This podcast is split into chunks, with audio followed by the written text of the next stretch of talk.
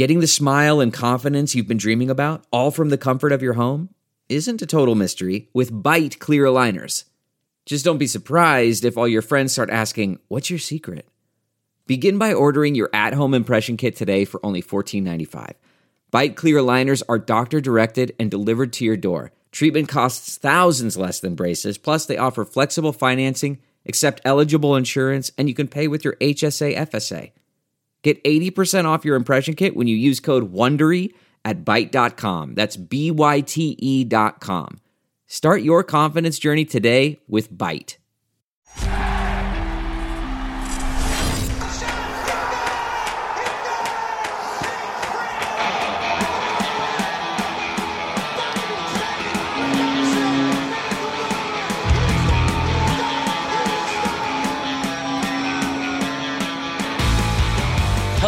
Hello, everyone. You are listening to the latest Flyers Talk podcast. I am Jordan Hall, and as always, I am joined by the wonderful Brooke Destra. And Brooke, we have our favorite special guest Monday. That is right. It is the lovely Taryn Hatcher. Taryn, how are you doing today?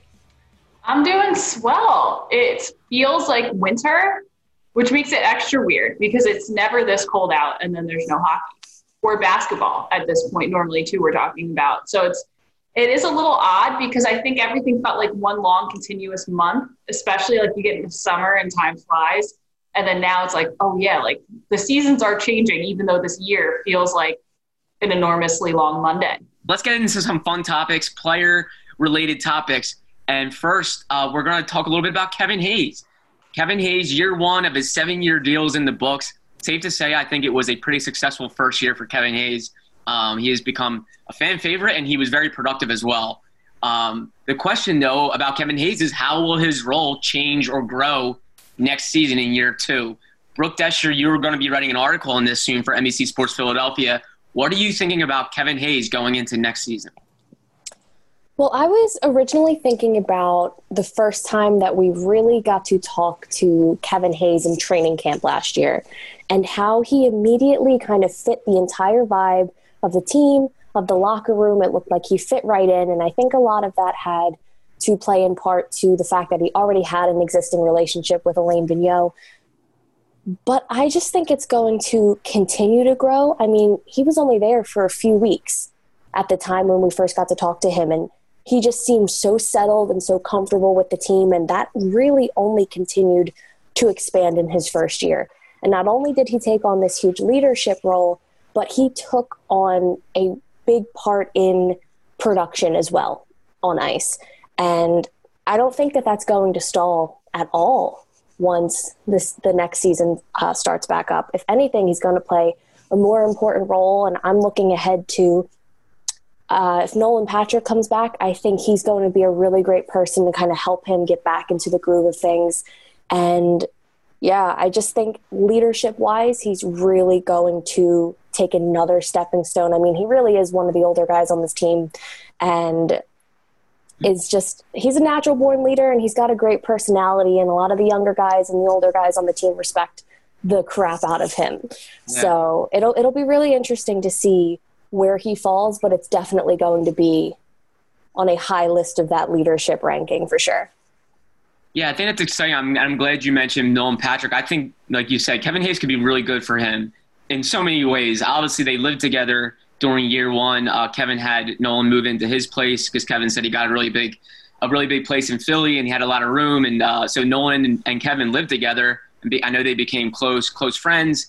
And I think Kevin Hayes is good for Nolan because he Kevin Hayes likes to keep it light. He likes to keep it fun. He's going to mess around, and that could be good for when Nolan Patrick does, and if if and when he comes back, just to have fun, have fun with hockey again. Forget about the pressures of being the number two overall pick in 2017. Forget about missing last season. Just be around the boys, have fun. I think Kevin Hayes is going to make sure that.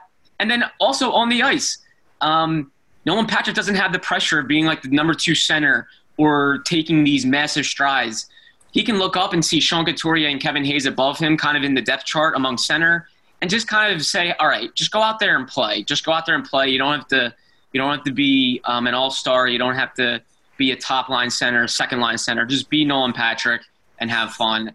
Um, Taryn, part of the uh, the things I really miss about some of your uh, pregame interviews was Kevin Hayes always saying somehow he always worked in. Let's get pucks deep. Got to get them. Yes, pucks on net, pucks deep, cycle the puck, keep it simple, yep. play our game.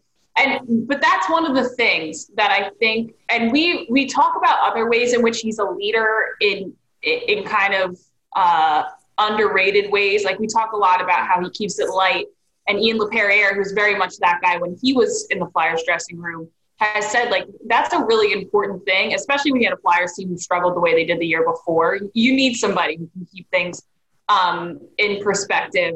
And and Kevin's both funny about it and has a very uh, sort of serious understanding of it because he's had two parents who have cancer, who've had cancer, pardon me, and he's dealt with a very serious injury that almost ended his career. Um, so, so he does actually have like he understands the gravity of, of how kind of lucky all these guys are, and and so that the other thing that I think we take for granted with Kevin Hayes that was very important this year, and I think was really important to. Uh, I think the fan base, some of the fan base that became disinterested at certain times, falling back madly in love with the Flyers, is that he he takes up a lot of the space publicly and entertains people publicly in a way that some other guys just don't want to. Like Claude Giroux is not that guy. Great, great guy, great team player, great leader. I think he's a great captain. I know people have their opinions, but but Claude's not that guy who's gonna like come out and call everybody nicknames and and try. You know, he's not the team comedian. He's really not. And Kevin does it in a really likable way. Um, and he's kind of come in and very quickly. I mean, for like a Boston guy, it's impressive how he's come in so quickly and sort of become like the mayor of Philadelphia. And I think it's really endeared a lot of a lot of fans who became indifferent to this team once again. And that is important because you do need those guys who are going to agree to take all these interviews and, and, and get all the funny, catchy moments and, and make you like these players as people. And he does that, which a lot of guys don't want to. And he also has self awareness with it, where we would request him during the quarantine all the time because his interviews were great. He always agreed to do them. And at some point, you know, through Flyers PR, he told us Kevin wants to to pump the brakes a little bit because he doesn't want to take up too much space to the point where it seems disrespectful to the veterans of the team. Like that self awareness is important in a non hockey sense.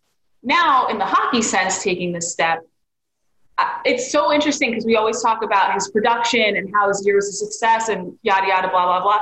There was like six weeks where it, when he first started with this team where he just got obliterated by people, by fans on social media, you know, because he wasn't, he came in and had this big contract and he didn't hit the ground running. Mm-hmm. And the thing that always sticks out to me was I, I did an interview with him about it, and it was right before actually he clicked and got going.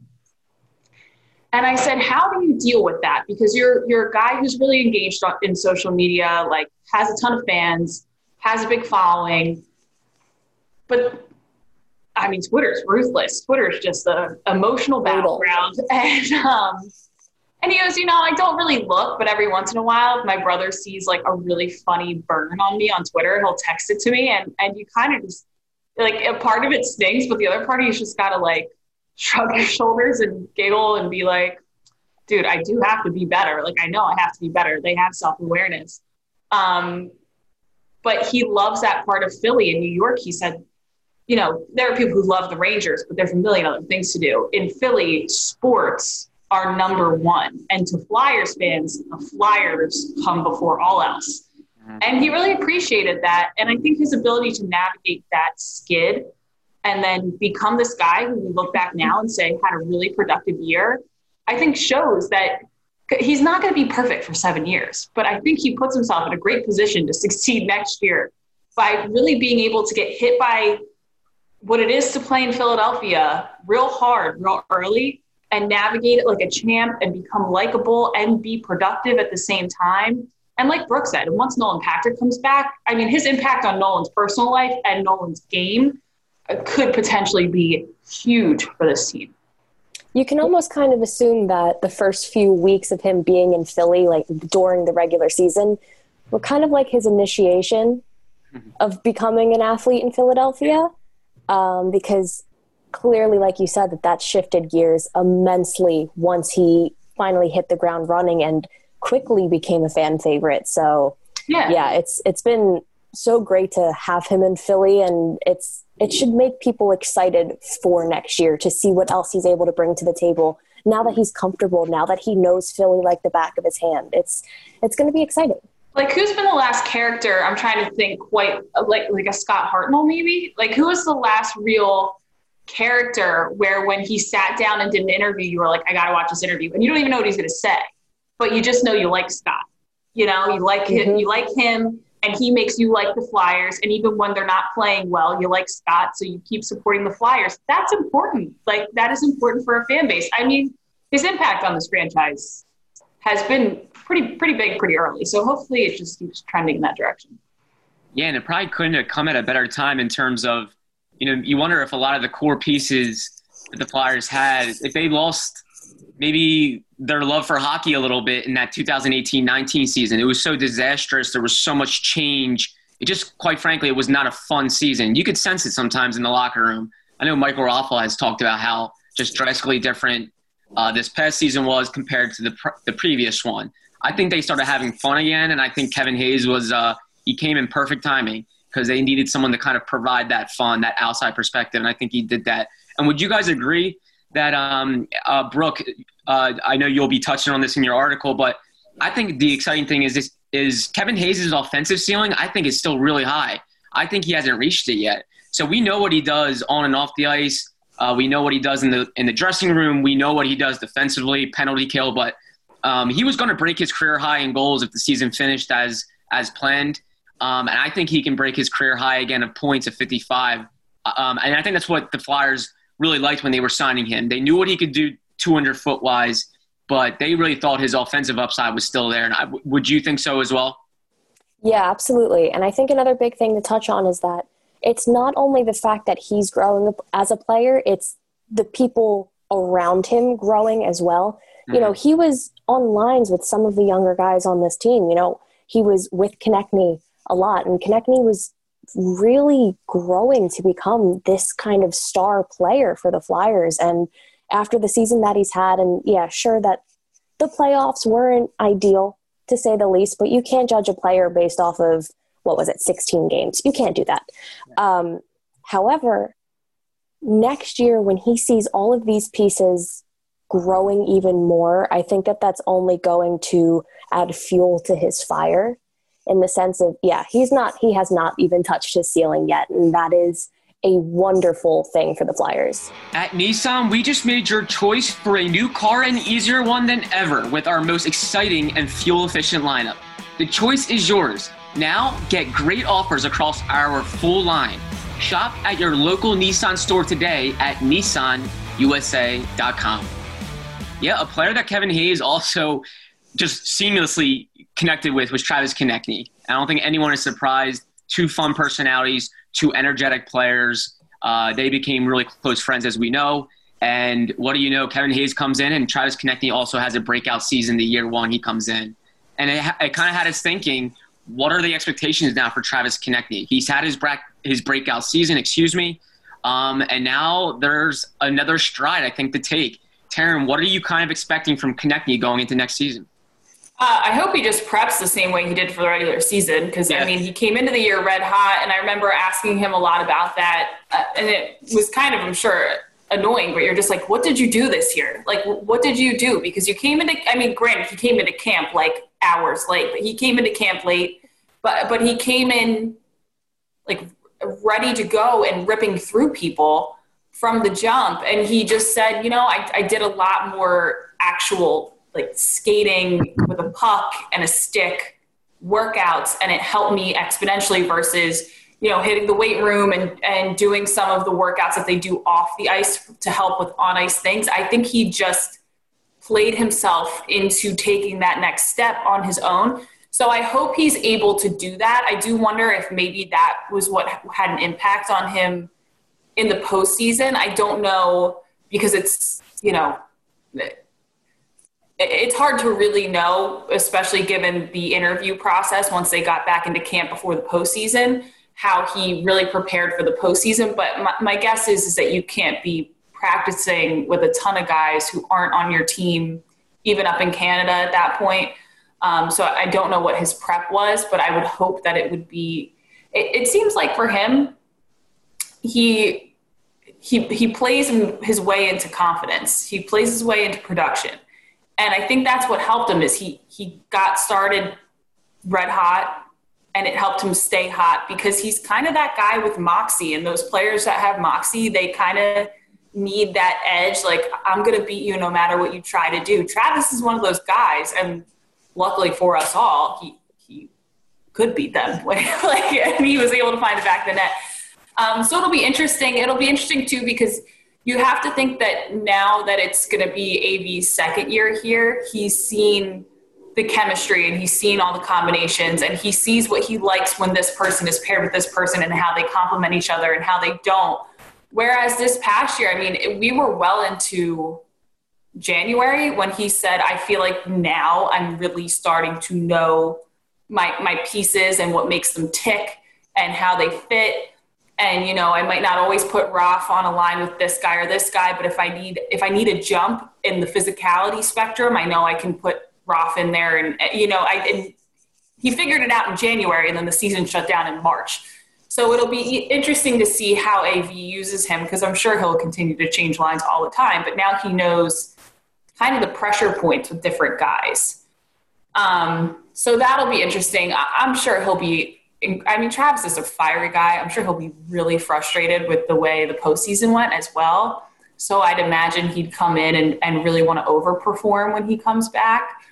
But I do think for him, it sounded like a lot of it was the way he preps, the way he practices. And so I do kind of wonder if that was impacted before the postseason. I know they got to go back to a camp and, and all of that, but um, I don't necessarily think that's the same thing. Yeah, we all know, everyone knows how many goals he scored in the 2020 Stanley Cup playoffs. It was zero. It was zero in 16 games. Um, obviously, 13 over the first and second rounds of the playoffs, and then obviously he didn't score in the three round robin games. Everyone knows that. I think a lot of people do forget, and I'm not making an excuse for him, but that was his first extended playoff run of his NHL career. He had been in the playoffs before, but they had never gone on a run. Obviously, they lost early. So that was really the first extended playoff run of his career, kind of as the guy, as a guy that's like looked at to produce. And I think that got to him a little bit. Once he got into a spell where he wasn't scoring goals, obviously he was impacting the game in other ways, but people look at goals and points. And once he got it kind of got into the funk. The spotlight got on him, and that was the first time he had gone through that. We forget that he's 23 and that was his first real run. Um, I don't really worry about him at all in that sense. I I think he's going to score big playoff goals in his career. I'm sure you t- both of you guys do as well. Um, but to me, that's his next step. That's his next step. I think he could have. You know, we don't know how long the regular season is going to be and what's in store for this for this 2020-21 season. But I think he could score all the goals he wants and all the points and Philly's going to be happy with that. But I think it's going to be the next step is going to be playoffs. He needs to score playoff goals, big moments. Um, that's I think the next step for him. Brooke, what do you think? Uh, what do you think the expectations are for Travis Konecny going into next year? So right off the bat, I take a look at his goal production from the past three seasons, and he scored he scored 24 goals. That has been his basically point for the past three years.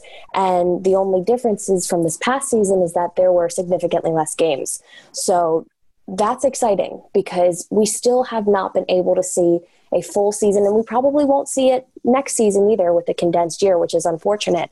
But you began to get a little taste of everything that he's capable of. It was a great culmination of the physicality that he likes to bring, the aggression he likes to bring on the ice. Like Taryn mentioned, when he's confident, nobody can stop him. I mean, he's he's one of the shorter guys in the league, and I know that he doesn't like that to be talked about, but. Yeah.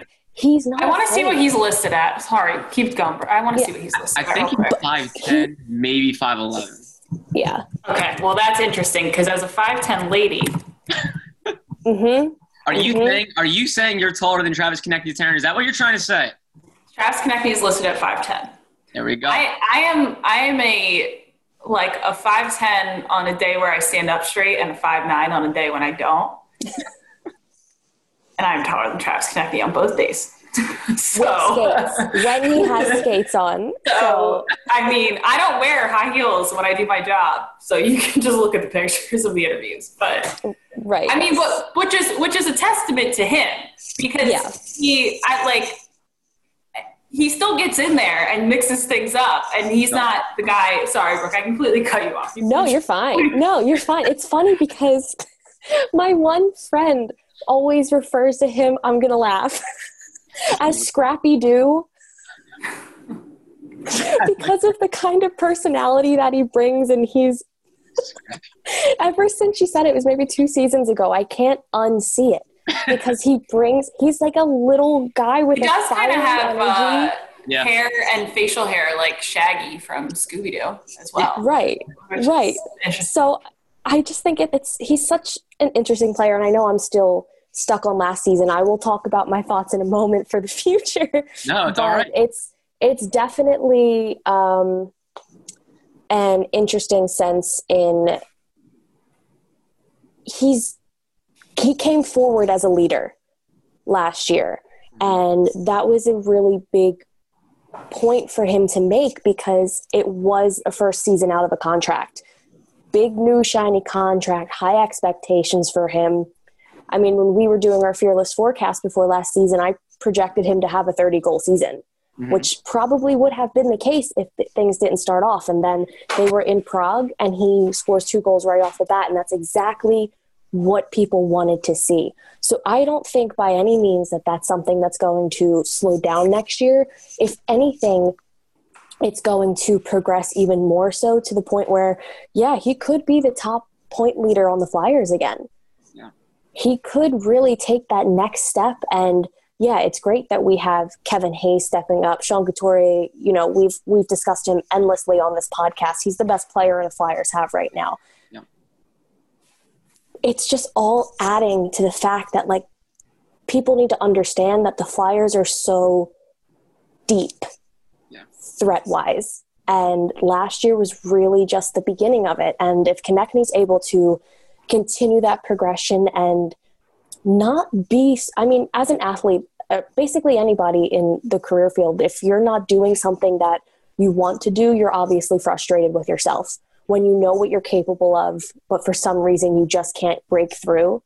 Um, I have a feeling that Konecny is going to be really capable of, or hopefully, being able to address what he's doing wrong in games and assess it and see how he can fix it moving forward instead of going into that next game in his head feeling down on himself feeling down on his performance and just being like okay it's a bounce back game let's do it um, so if he doesn't stay too hung up on things like that i think it could be a really a really fun interesting season to see just how important Konecny is for the team He he also, and I don't mean to to contradict uh, the one part of what you said, Brooke, at all.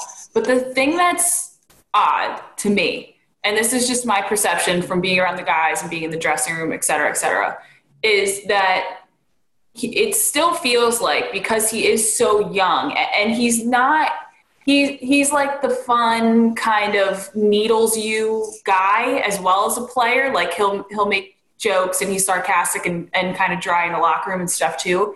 It, it still feels like he's the boy wonder who had a breakout season.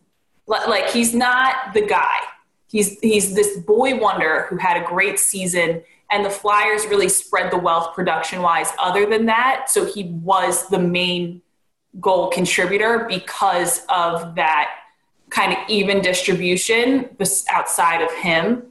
Um, so the thing that becomes interesting to me is when and what does it look like as he sort of grows into this role as all right i'm not i'm not the young breakout star and i'm here and i will have a target as the flyers top producer on my back.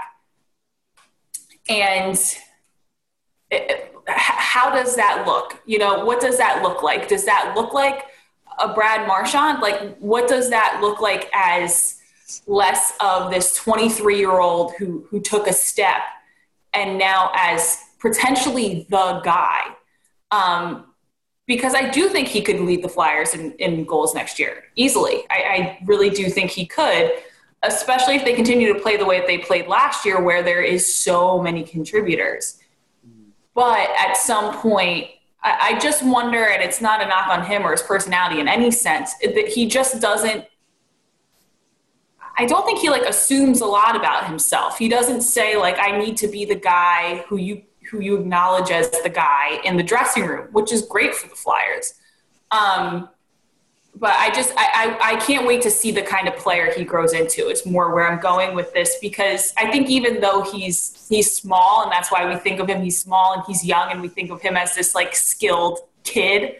Um, yeah, he's he's entering his mid twenties, which is maybe the time where you become the guy for this team. You got a long, shiny contract now, like Brooks said. He's he's got some years ahead of him here.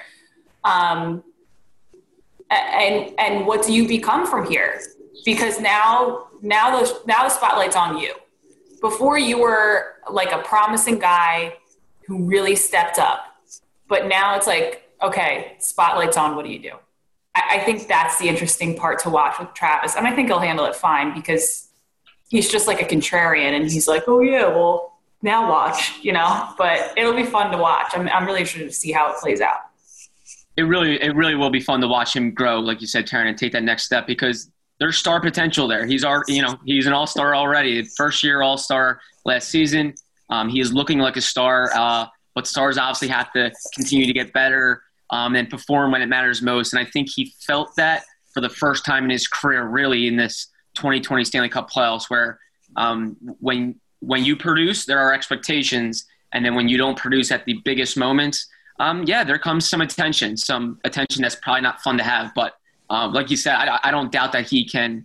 Uh, I don't doubt that he can uh, meet expectations and play under pressure. Like Brooks said, he had that big contract right before um, right as training camp started, and um, and he answered the bell. He had a career breakout year with year one of a contract. So that's that's meeting expectations. That's meeting pressure. But um, he'll have to take it to another level, and it's a, it's a perfect segue into my next question. I really want to get the take uh, your takes, both of you, Brooke and Taryn, on this.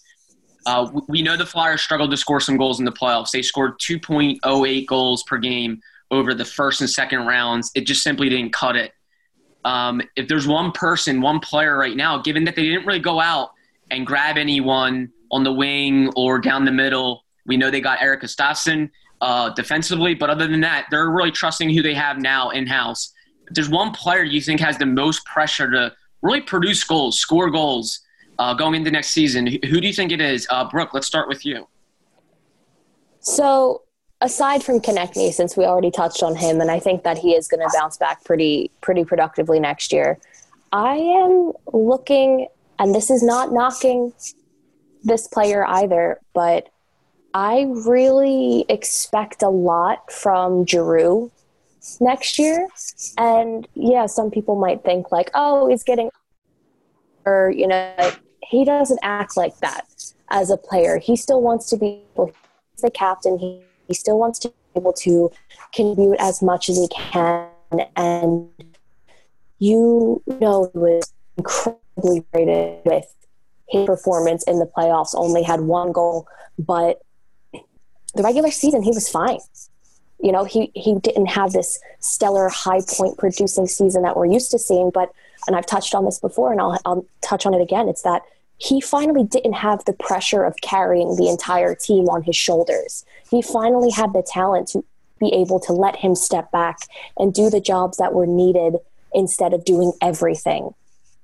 So now that that adjustment's kind of been made in this first year under the new head coach, under this new, you know, high drive kind of Flyers team, I really think that he's going to kick things up a notch again next year. And I you know, I'm not saying, yeah, he's going to have another 100 point season. That's not saying it's unrealistic, but I'm also not setting the bar to that as my expectations. But I fully believe that he's going to be able to come back into this upcoming season and just really be like, I'm the captain for a reason. And he's a humble guy. He's not the kind of person that's going to, you know, say these kind of things off the ice. He's a bigger, I'm going to show you instead of tell you. And I think that that could be a very big point to his season next year is just being like, I am the captain. I want to be able to contribute to my team as much as I can. And, you know, he's a humble guy, so he's not going to say it, but I hope that he's able to have that kind of production. Yeah, such a good one. Claude Giroux, all, as we know, always under the microscope in this city, especially come playoff time. And yeah, you know, the time is ticking a little bit, and we know Claude Giroux is going to be going into the second to last year of his contract. And uh, you know, he, we know how inner driven he is. He's a very inner driven, very motivated player. And like you said, Brooke, he goes out and shows it by his actions. I think we saw it when he had 102 points that season, uh, coming off one of his worst years in his career. I think it shows you how motivated he is. A very good pick there with Claude Giroux. He will have to produce for sure. Taryn, who were you picking? I mean, I don't want to exactly echo what Brooke said, but I think it, it is that Claude Giroux, Jake Voracek, the, the veteran guys who make the big money. Alain, I mean, Elaine Vigneault has straight up said, if you get paid the big bucks and you want to be the guy in the room, you got to play like it too. I mean, he's really put them on the spot a, a, couple of times publicly, and I know he says it privately first, which is the way it should be handled. But he's a, a realist, and he acknowledges things as they are. And I do think there's, I think there's pressure there, not in that they have to be the top goal scorers anymore. Like Brooke said, you know, they now have the luxury of having you know, I would love to see Oscar Lindblom, Lindblom come back and be the Oscar Lindblom of October, November, those first few games in December that he was last year, because he's a guy who come, could come out and light it on fire. Truthfully, I mean, he's so so his hockey IQ is so high. Um, but I think if you look, like if we look at Boston, right, and I know I've now made this is my second Boston reference, so people won't like it, but if you look at Boston, and they're a team that's had sustained success over years and sustained success throughout the season last year, and they're generally that team most years in recent history. Their veterans perform as well as their new players, and that's what makes them good. And so you, not to say Claude Giroux didn't perform, but you would you would hope that if G comes back and has an even better season and wants to produce even more, and finds a part of his game where he's able to improve or add something or now that he has you know chemistry with AV and with this team that's that's so tight right now um, that he's able to produce more. And and Jake same thing we're consistently able to produce more. And JVR same thing. If you get all these these big contract veteran guys that we know have an incredibly high ceiling and you get all of them clicking on all cylinders alongside your young guys, who stops this team? Like who? I, I just don't know. Um, maybe a Tampa Bay, like, but that's the thing is that we've had we've had Konecny become what he was last year. We had Ivan Provorov take a step. We had Travis Sanheim take a step. We had Phil Myers take a giant step. You know, we saw Oscar Lindblom play really well. Sean Couturier finally won a Selke, which he very much so deserved. You know, we're seeing all these people take steps. And I think if you bolster that with really great seasons from these guys that we know are phenomenal players and really great people, who stops this team? And now you have a great goaltender situation with both Elliott and Carter. It's just like all everything's there and the coach is there to be able to use those ingredients the right way. And I think that's that's where I sit there and I go, okay, now let's see it. You know, because we did see it come together. Now let's see it for a full season. Because I just don't know who stops this team. I really don't. Yeah, it's so true, Taryn. Like you, you just listed all the ingredients; they're all there, and I think that's why a lot of people like the Flyers' makeup going into the playoffs, especially after they ran through the round robin the way in which they did. The ingredients are all there. Um, I think that's just why it was I think that's why Chuck Fletcher and the front office and the coaching staff um, this offseason, they didn't panic and they didn't go out and make maybe a kind of, they didn't spend frivolously in a really tight offseason. They didn't go out and make a loud trade yet. um, or anything like that. I think they like what they have in place. There's a lot to like. Like it's okay. To, they fell short in the playoffs, but they were a game away from the Eastern Conference Final. Um, and I think that makes you step back and just look at the big picture. Don't make panic moves. Um, there is a lot to like here. And yeah, if if you get production out of Claude Giroux and Jacob Voracek and those guys that you said, you know the youth is already here and it's and it's building. Man, it can it can make for something pretty fun. And yeah, yeah for me, I'm going to go with a very similar veteran type of player that's been here for a little while. Uh, in two stints, I think James Van Riemsdyk's a pretty obvious one to me as well. A pure goal scorer, a guy that can flat out and go out and score goals. That's his primary thing. He is known as a pure goal scorer. Whereas the Flyers have a lot of facilitators, a lot of playmakers, but they've been known to kind of lack the guy to go out and just make a goal for himself. JVR obviously isn't like the flashiest and going to go out and uh, just deke a bunch of guys and score, but he can score goals. And he had 19 last year. Um, his role kind of fluctuated, but he is a 30 goal type of guy. He scored 36 one season. He's a two time 30 goal scorer. Um, so we know he can put up goals. And I think the Flyers are really looking at him and saying, we can get more out of that guy. He's going to help us produce goals. Um, we don't need to go out and really grab anyone, any big names, plop them on our wing and say, go score goals. They kind of have that in house. I think they know they can get more out of JVR, and I think there's going to be pressure there because he's in, th- in, the third year of that of that contract that he signed when Ron Hextall was here. There is pressure that comes, as, as we said, with money and contracts. We know the expansion draft's coming up next off season and he's a name that's kind of been murmured a lot in that. Um, so uh, I think JVR is the guy for me, uh, Brooke and Taryn, that I, am looking forward to score goals next year. Interesting too, because like you mentioned, he's he was he was Ron Hextall's guy that Ron brought back, and then Chuck really recommitted to him. But I think that sticks with players. Like every everything that I've heard, you know, on the record, off the record, et cetera, from former players, current players, coaches, is that it does mean something to a player when a different GM came in and gave you a big contract. Mm-hmm. And then, but Chuck, I think, has made it pretty obvious like, hey, we believe in you. Like, I still believe in you. You're still my guy, too. But that also is this, is a reciprocal relationship where, I mean, Chuck Fletcher's job is on the line if he puts together a team who doesn't perform. And this is a player who's, who's a big part of this team in terms of his cost. And, and Chuck still says, figure it out. I believe in you. Go do it. And if not, like you said, there's a lot of expansion draft whispers. So it'll be, it'll be interesting. That's even something. Oh yeah. I hope he does really well because he's such a good guy and his wife's awesome too. But yeah, which, which, is always a good situation to have on your team too. They're just they're great and she's really she gives back to the community a lot here. I mean they're they're I think a great he's great to have in this dressing room, which I think isn't lost on anybody either. It's why it's like, hey, we get it. I mean, that's the other thing that's tough though, is if you look back at his numbers in January, he was playing insane. I mean, he was putting up insane production. I think I'm pretty sure it was January. Um, just he he got into one of those streaks where he's untouchable. Yeah. The thing is, is that sometimes you, I'm sure Alain Vigneault has had the conversation with him where it's like, hey, these these streaks I'd like to see them frequently. you know, I, I want to see them as frequently as possible. Yeah, and, so. and James Van Riem's like like you said, really good guy. He's a pro. He's a true, true pro in the way he goes about his business, the way he works. Uh, Carter Hart even said that per, one of the biggest influences on him as becoming a pro in terms of not just what you do on the ice, but what you do off it, how you eat, how you train, how you um, you grow a routine. He said JVR was one of the most influential. I think that shows you that is the future of the organization right there in net. And JVR was having an impact on him in that way. Uh, so yeah, very good guy. But Brooke, you were you were about to hit on something as well with JVR.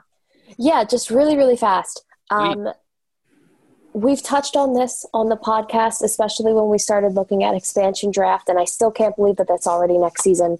But this is a huge year for James Van Riemsdyk to give the Flyers a reason to want him to stay. Yeah. So, based off of how you basically laid this all out, Jordan, it's that he he deserves to have a good breakout season and have that kind of 30 goal point production or the equivalent to that with the condensed season. Um, and since he's come back to Philly, I feel like a lot of fans have harped on him because he wasn't able to kind of match that production that they remember him as or when he was in Toronto.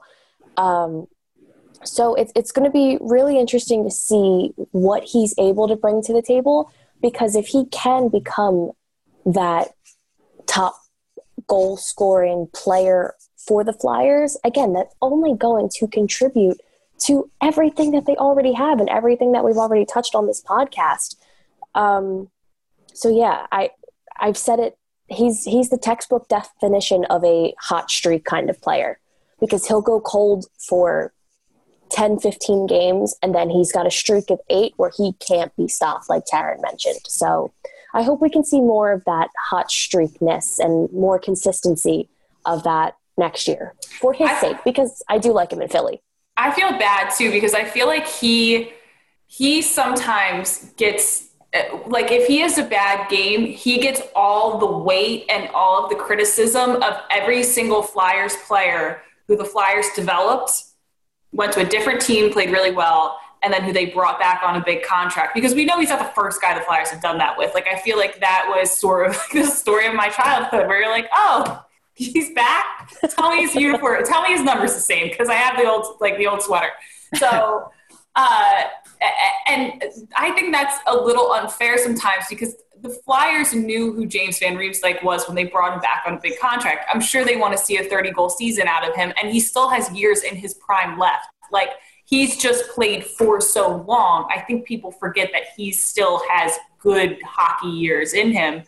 Um, especially as a guy whose office is like right around the net. Like, you know, he doesn't have to be a 200 foot guy night in and night out and do what Sean Couturier does. Like, yeah. uh, but it, like it's not his fault that the Flyers done this before, and I love this team, and I will for the rest of my life, and I've loved them since I was a little kid. But that's not on JVR. like that's, yeah. and I think sometimes you really do. He gets the brunt of that situation and i just go okay but when he does one of the when he goes on one of those streaks where he has like 15 goals in 13 games then you love them. so and if the season played out and they played the last month of the season who knows if he hit another streak and we're all looking at the season going wow what a productive year out of jvr we got those few long hot streaks out of him and that's what we need and put us in great position heading into the postseason seating wise but we didn't get that so who knows? But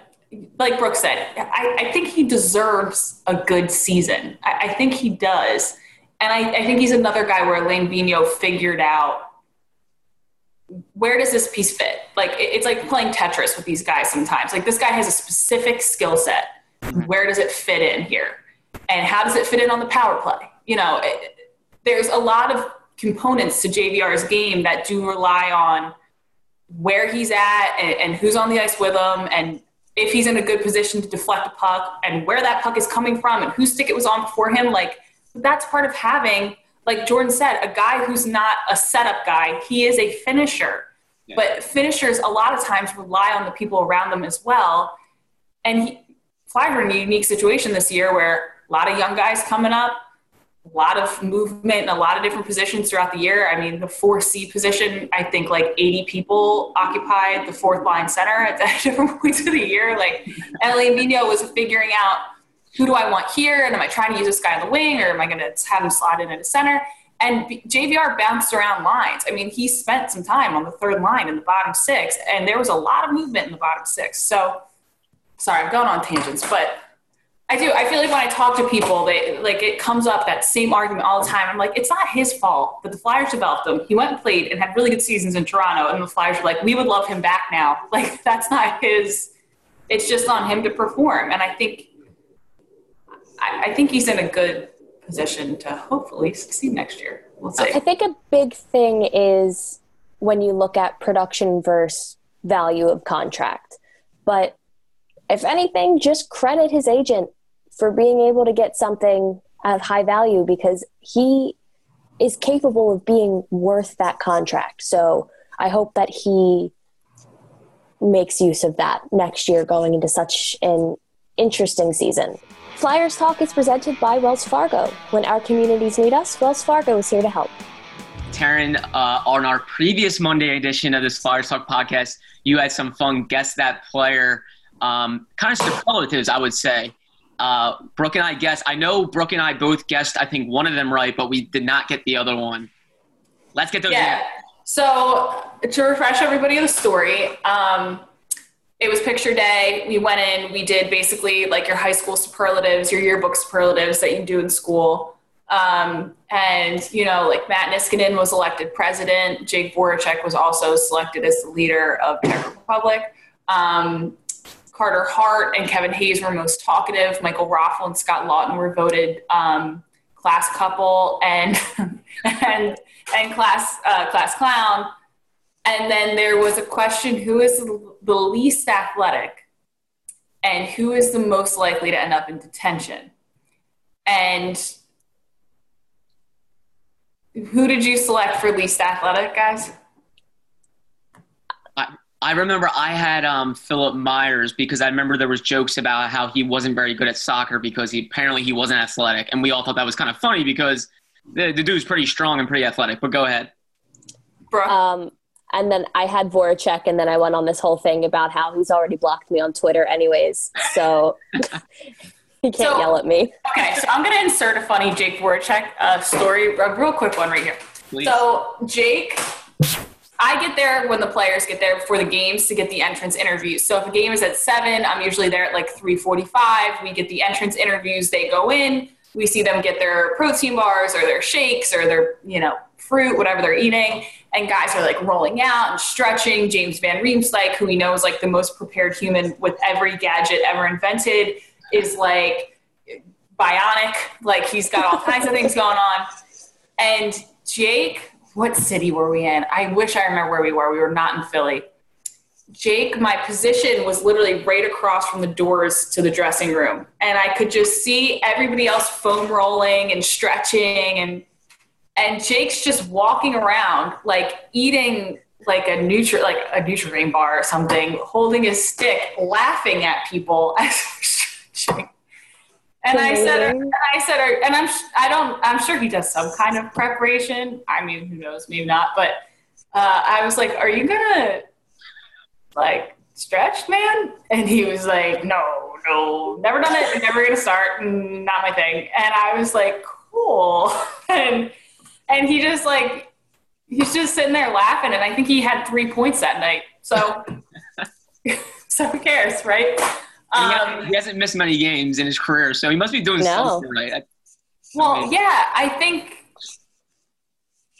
I think he's just like this has worked for this long. Why would I change it? If it ain't broke. I mean, I don't want to make presumptions about what it was like to play in Czech Republic growing up at, at Jake's age, but I know playing soccer in New Jersey and, and I'm 27 as a kid, like we didn't really like foam roll. We did like a stretch circle, like. So I'm sure that it was just like, listen, this is never been my routine and I'm not going to start. But all these young guys now have like stretch bands and like these vibrating foam rollers and those guns that like percussion guns. And Jake's just like, La da da. eating a Snickers. Didn't care. Um, so the least athletic did in fact go to Phil Myers yes, I because they said he was the worst at soccer, and Matt Niskanen said prior to to Phil he was the worst at soccer. And so I asked the other guys, well, would you have voted Matt Niskanen least athletic? And they said no. so I don't know what that means for Phil Myers. But I was like, I'm sitting there and I'm like, and I know goalies are athletes, they work hard too, but I'm like, Phil Myers covers the entire sheet in like five step skating, and he's six foot five and probably has like 0.0% body fat, and he is your least athletic. Like, I was surprised too. Like, I mean, Yeah. I guess that's a good thing Yeah. he is bad though. He sucks at the juggle thing. He's terrible. I, like I almost get nailed when I walk by all the time. He's It's dangerous when you walk by that. Yeah, and somebody got stuck in the ceiling one time, and I want to say that was Phil. It might have been it might have been Joel Farabee, but everybody was just like dogging them. They're like, "No, what are you supposed to do?" Like, you want to play basketball? Like, ugh. But yeah, that was Phil. Um, That's great. and then most likely to end up in detention. This one, they said it on camera, so I feel like I can share it. But Yeah, and I, I had the easy guess of Travis Konecny. Brooke, who did you pick? Um, I was also with Konechny, and then I was also thinking either Laughton or Raffl. Yes.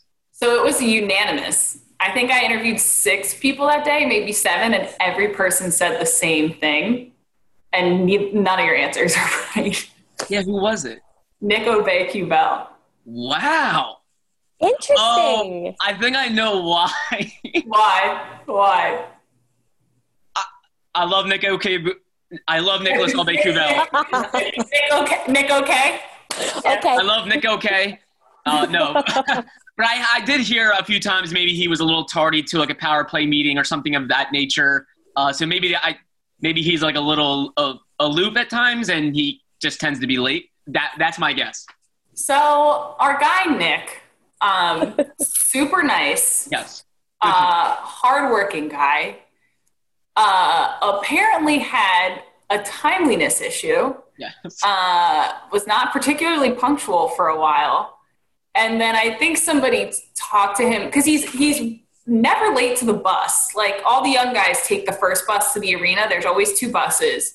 All almost all the time, the young guys take the first bus to the arena, and he's always on the first bus, which means he's in the building, and it's like the, the dressing room, and there's sometimes like two smaller rooms, and that's where they do power play and PK meetings. So I don't know how he ends up being late because it's like footsteps away. but I was told that that he was late, and I I wish I had the video. I would go back and watch because Kevin Hayes like really dimed him out on a few things. He was just I like love it. late. Uh, sometimes I talk to him and he's not paying attention, and I know that he doesn't like his English isn't always great, but like like I'll be he'll be looking at me and I'll be talking to him, and then he'll say what as if he didn't just like make eye contact with me as I talk to him. And it wasn't that he didn't understand. He just like zoned out or something. And I feel like I can share that now because Nick did really well in the postseason and he's really blossomed into being Oh, yeah. a great player. So, but Nick Aubé-Kubel, and it, I was shocked because I thought it was going to be Konecny too. And I kept asking people, I was like, like Travis or something? And because Travis has made me late to games because him in Ottawa, you can take a shuttle from the hotel to the arena. That's how the players get there. That's how us broadcasters get there, whatever. But I'm the only one who has to go at 3:45.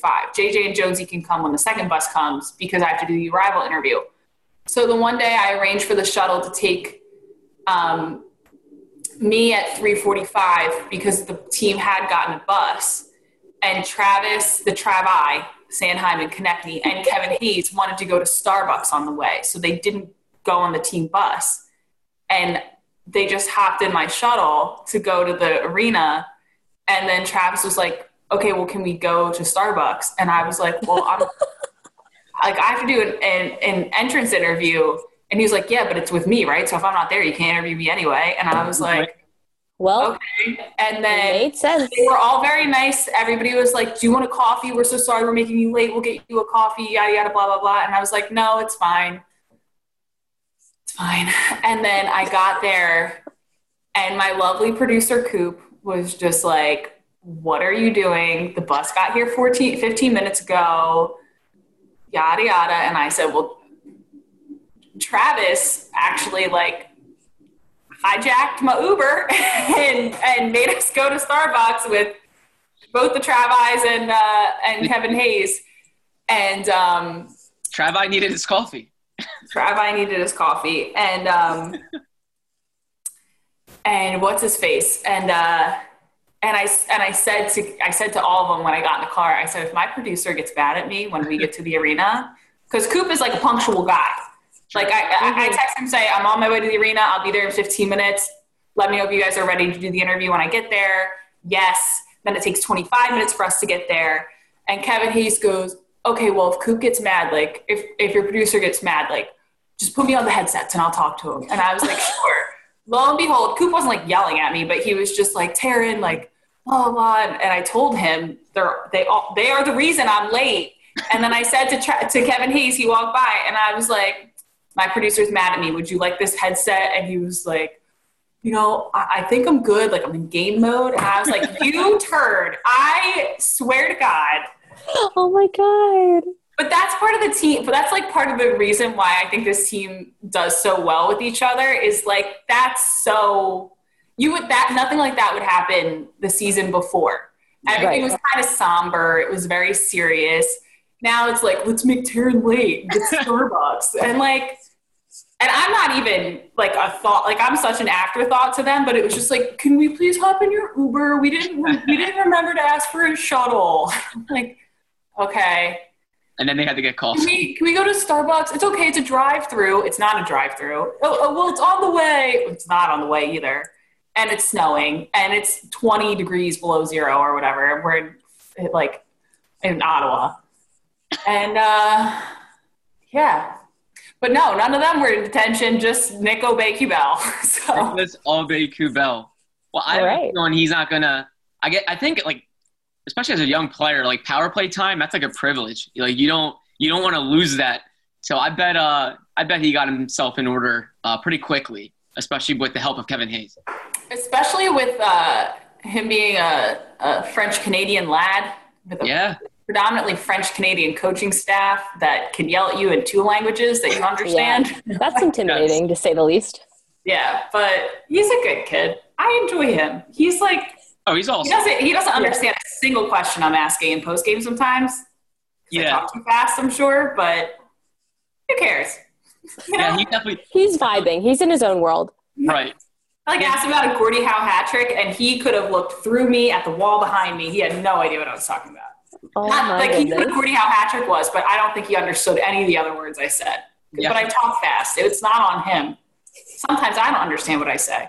And then people tweet at me about it, and they also concur that they don't understand either. So I know it's a me issue. No, I don't think it's you. I, I definitely noticed he is kind of short and sweet in his interviews. That's just, you know, could be obviously that, you know, he, he can speak English fine, but, you know, obviously he's French Canadian. So maybe, yeah, maybe he's just like, yeah, short and sweet is better for me. It's a little less, a little less to have to say, and uh, that works. But, um, Taryn, do you have any other, do you have any questions or trivia coming up for Ooh. the guests? If not, don't worry about it. We can, we can hit on it next time. trying to think. I had a good one, and I, I have a good one, but I don't want to embarrass anybody. So I, I don't know if I want to tell it because it's No, kind of uh, it is funny. If I tell it, can we just not include it? I'll just tell it after the recording's done. Yes. Okay. Because it is funny, but I don't want to. I don't want to embarrass anybody. We can keep this out. Yeah. Job. But uh, no, we'll give it. We'll give it a break for this week. That's, that's I'll- good. How about this? I will post something on my Twitter and my Instagram. Most most uh, what people want to know the most about last year's Flyers team, or who they'd love to hear a story about the most, or something. I And like it. Throw that in there next time because uh, sometimes I feel bad doing this. That's fine. No, th- we love it. T- everyone, uh, for, the, for those listening, please check out Taryn's Twitter and Instagram. That's Yeah. a really fun thing. Post that on Instagram and Twitter. I'm sure you'll get plenty of responses. Yeah. And then next time, next Monday, uh, we can look at those. We can look at the ones that you pick. That'll be fun. Yeah. So if you have a flyer or it like some an instance, a game, some experience that you have a dying, burning question that you'd love to know uh, the answer to, I'm happy to try to share. It's just I'm so lucky that I have. It- It's like you have so much that they, sometimes things come flooding back to you, and sometimes it's just like, how, how do I pick from all of these kind of memories? But um, yeah, especially this year's Flyers team. There, I mean, there are so many, Yeah. like, so many just funny, fun stories because these guys. I mean, they're like a, a genuinely funny crew as well. Even like Claude Giroux is very funny, and then you put the camera up, and he's like, so. Uh, but yeah, there's some stories there. So I'll figure out what people want to know, There we go. and then not about me though, just about the Flyers. Not about Taryn, about those 2019-20 Flyers. uh, we'll stick with that. But Taryn Hatcher, thank you so much as always for joining us on Monday. We cannot wait to talk to you next Monday. Brooke Destra, special thank you to you as well as always for joining us. And a special thank you to Ben Berry, our podcast producer. Flyers fans, that is the latest Flyers Talk podcast. Wherever you get your podcast, please rate and subscribe. And we cannot wait to talk to you next time.